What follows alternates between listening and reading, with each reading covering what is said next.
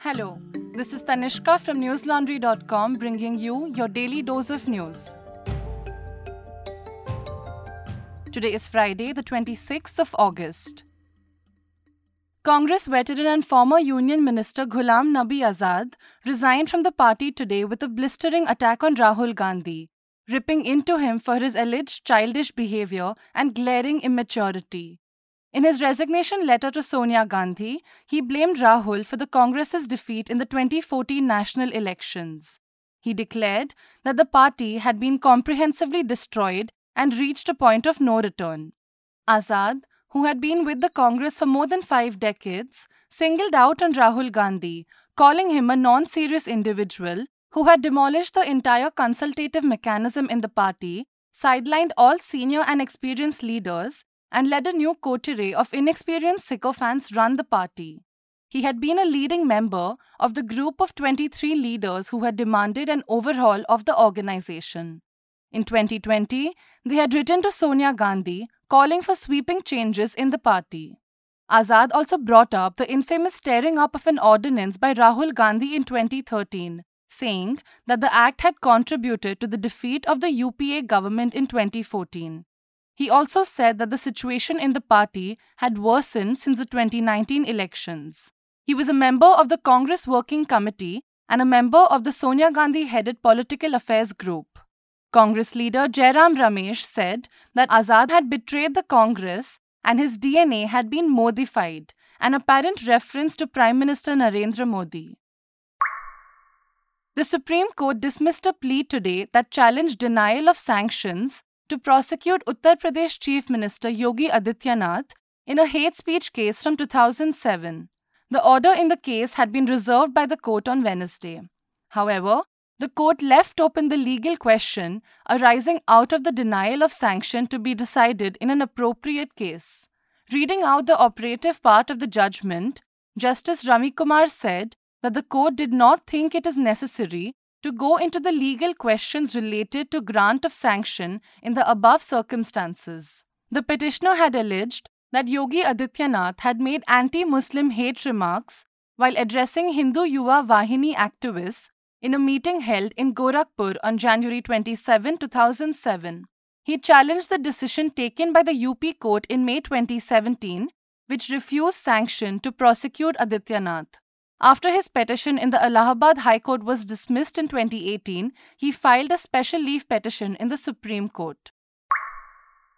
The Goa police said today that Sonali Phogat, the actor and BJP leader who died on Tuesday morning, was forcibly made to drink some obnoxious substance mixed in water by her two associates, who have now been named as accused in the case and arrested as well. The police said that CCTV recordings of the premise, which is a restaurant in Goa, had been examined by the investigating officer and it was found that the accused had forcibly made her have the drink in a water bottle. The 42 year old actor had visited the restaurant on Monday night. The next morning, she was brought dead to a hospital from her hotel. Initially, this was seen as a case of heart attack, but her family had demanded a probe. The Supreme Court today referred a petition that sought restrictions on election freebies by political parties to a three judge bench. The bench, led by CJI NV Ramana, observed that the issues raised required extensive hearing. Certain preliminary hearings were needed to be determined, such as what is the scope of judicial intervention and whether appointment of an expert body by court serves any purpose. Looking at the complexity of issues and the prayer to overrule the Subramanian Balaji judgment, which had said that such schemes would not amount to corrupt practices, the court said that it was referring the matter to a three judge bench. The petition is to be listed after four weeks. A PIL filed by lawyer and former BJP Delhi spokesperson Ashwini Upadhyay had sought directions to the Election Commission of India to not permit political parties to promise freebies during election campaigns. He had argued that political parties make promises during elections without assessing the financial implication on the state economy just to attract vote banks. The taxpayers' money was thus being used by political parties to remain in power adversely affecting free and fair elections. In the last hearing, the court had asked the central government why it cannot call for an all party meeting to determine issues pertaining to election freebies and discussed who could possibly head a committee constituted to determine the issue of freebies. The CJI had earlier stressed on the need to maintain a balance between welfare and economy. Listeners, in other court related news, Chief Justice of India N.V. Ramana retired from his post today after eight years in the Apex Court. In his tenure, Ramana's Supreme Court has made little, if any, progress in disposing of important constitutional cases. Out of the 71,411 pending cases lying in the top court, 483 are constitutional cases. 53 of these are main matters, including cases related to Article 370, UAPA, CAA, and electoral bonds.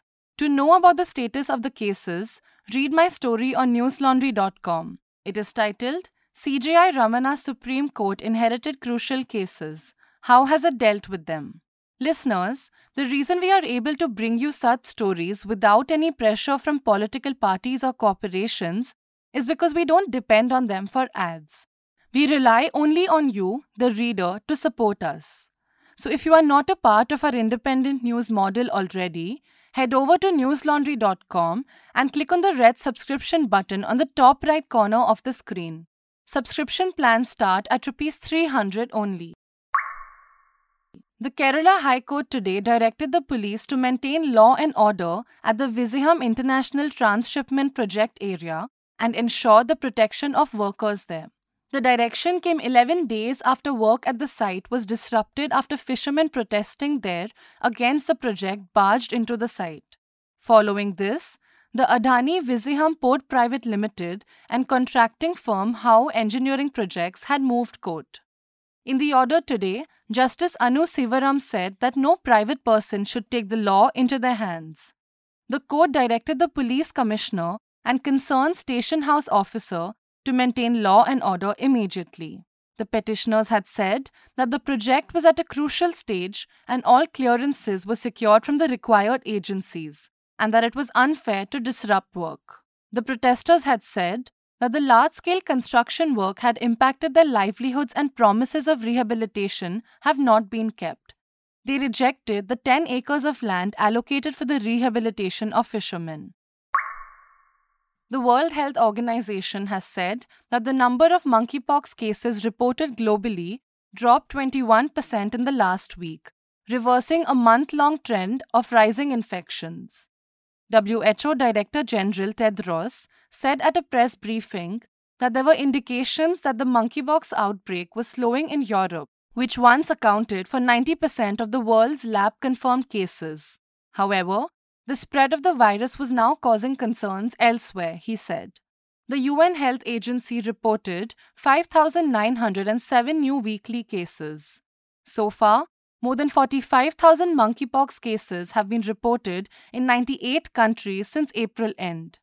While America accounted for 60% of the total cases last month, Europe accounted for 38%. That's all the news we have for you today. Have a great day or a good night, depending on where you are listening from. See you tomorrow. All the News Laundry podcasts are available on Stitcher, iTunes, and any other podcast platform. Please subscribe to News Laundry. Help us keep news independent. To catch all our podcasts on news, pop culture, current affairs, and sport, visit newslaundry.com. Follow us on Facebook, Twitter, and Instagram, and subscribe to our YouTube channel.